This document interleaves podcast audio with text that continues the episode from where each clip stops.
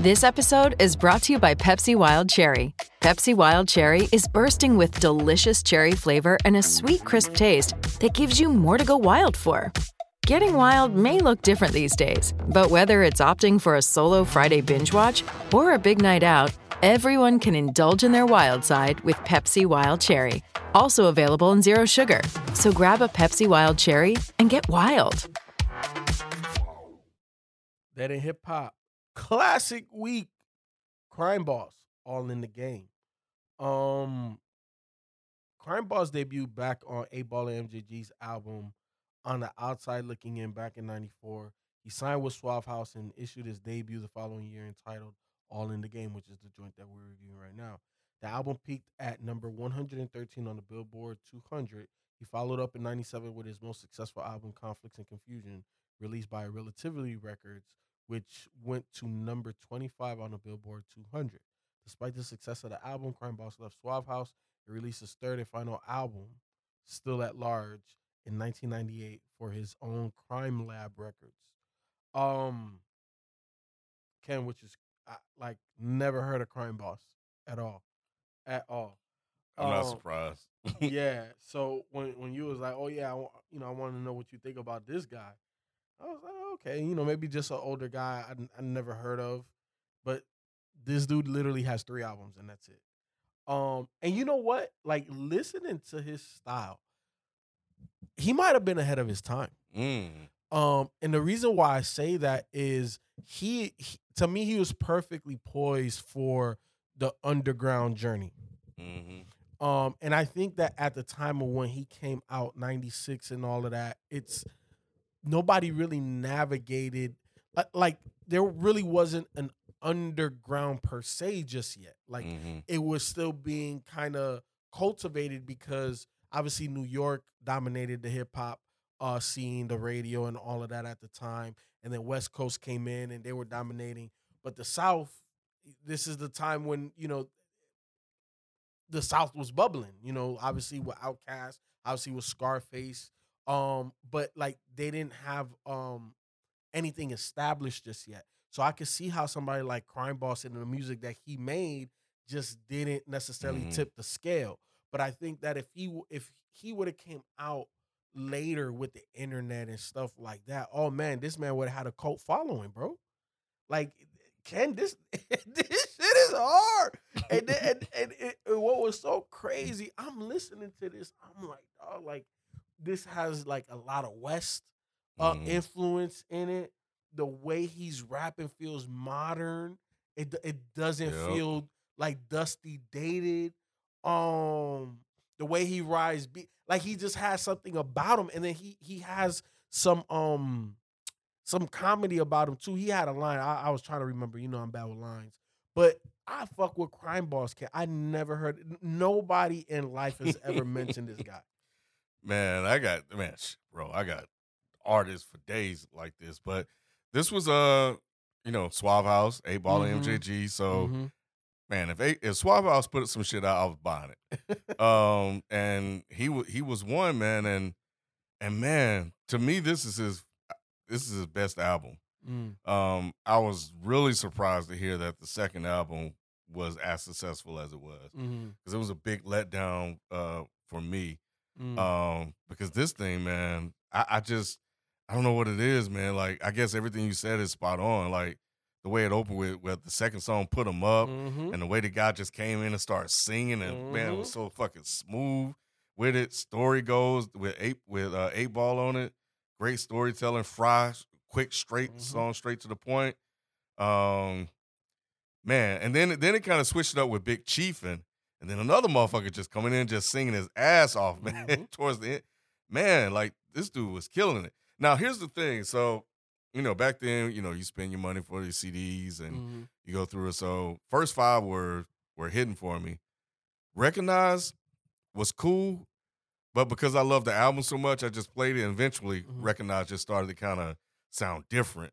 I'm like, That's that West shit. That's that West shit. Yep. See, because Ken, I, I was a little Damn, thrown you're right. aback. You're right. That's Y- exactly what it is. Yeah, like like it has some West influence.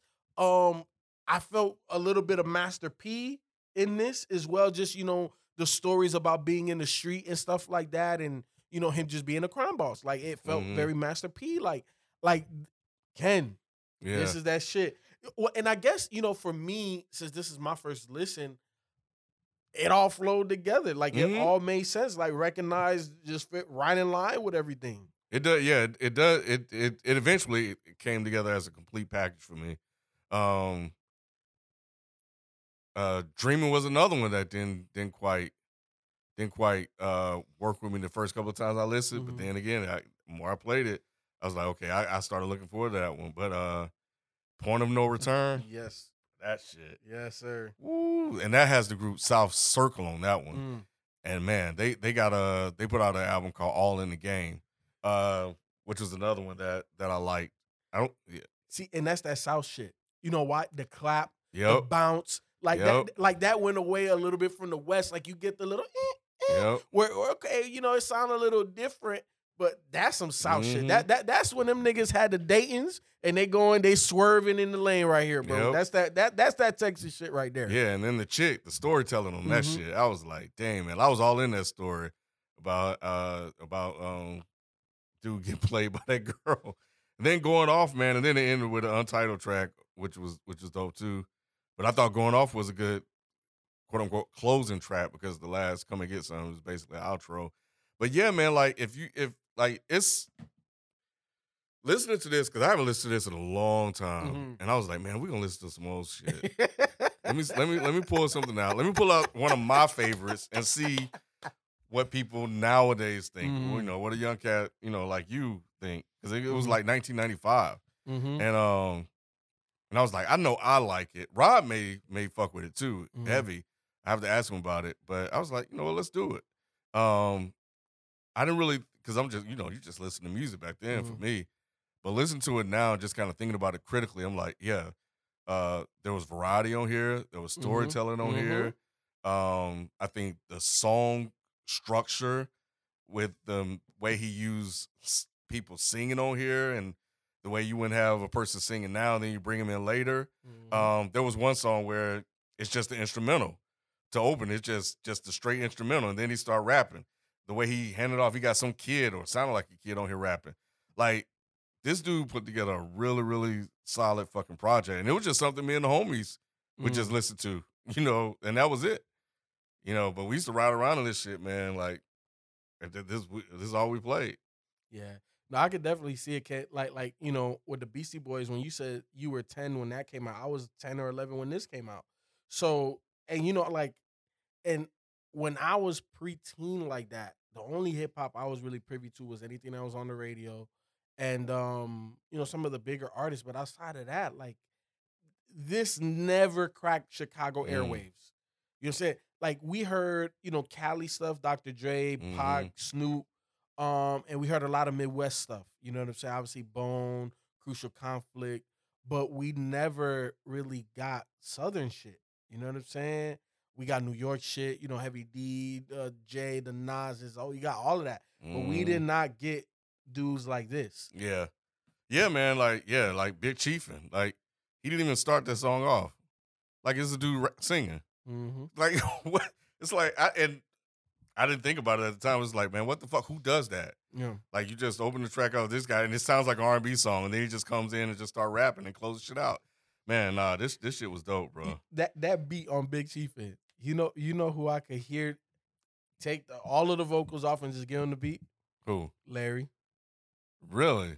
That, that's a that's a Larry June and motherfucking uh primo type shit right there. Yeah. Yep. Hmm. I, I would. I would. I. I would. The reason why I question that because Mhm. I'm used to Larry being over slower stuff. At least that's what I hear in my head. You listen to him more than me, so you know Yeah, yeah, of the he- up tempo joint. Yeah, he because Larry got super slow shit. He got mid tempo shit and he got quicker shit. But this right here, this is this is Larry June's speed right here. Just that that that pimpalicious like you know Mac Daddy type Mhm. shit. Yeah. But yeah, yeah. Most of the song is just singing. It's, Mm-hmm. it's like yeah, it's it's it's it's an incredible and a risky move by him Mhm. for somebody with the name yeah with the name Crime Boss, and you got all this killing Mhm. and stuff like this, and you got this dude over here just singing his ass off with the falsettos and shit like that. Yeah, man. Nah, this shit was dope, man. Yeah. So Ken, this joint was released back February 7, 1995. 12 songs, 54 minutes. That just tells you it was a different time. It frame. was a different time. 12 songs and a whole hour worth of music. That's crazy. But uh, what were some of your favorite joints on here? um, shit, man. Put them up. Uh, that's how the story goes. Mm-hmm. Fry, Mm-hmm. Big Chiefin, um, Point of No Return. I love everything on here, bro. Except you know, uh, come and get some. I, I- shit, I'm gonna say, hey, look, you like the bump in the whip? This motherfucker ride. It, it yes, it does. it does. hey, it's 95. This motherfucker. Yeah, Yes, man. this it does. shit No. here is crazy, Yeah, man. crazy. So look, I, I look, I like put them up. Story goes fry. Give me um point of no return. Give me going off. Like man, this this is hard. This shit is hard. Go listen to it if you never heard it. Stream it. You know what I'm saying? Let, let- you know, let's give Crime Boss a little bit of respect here. You know what I'm saying? It's a damn dope project.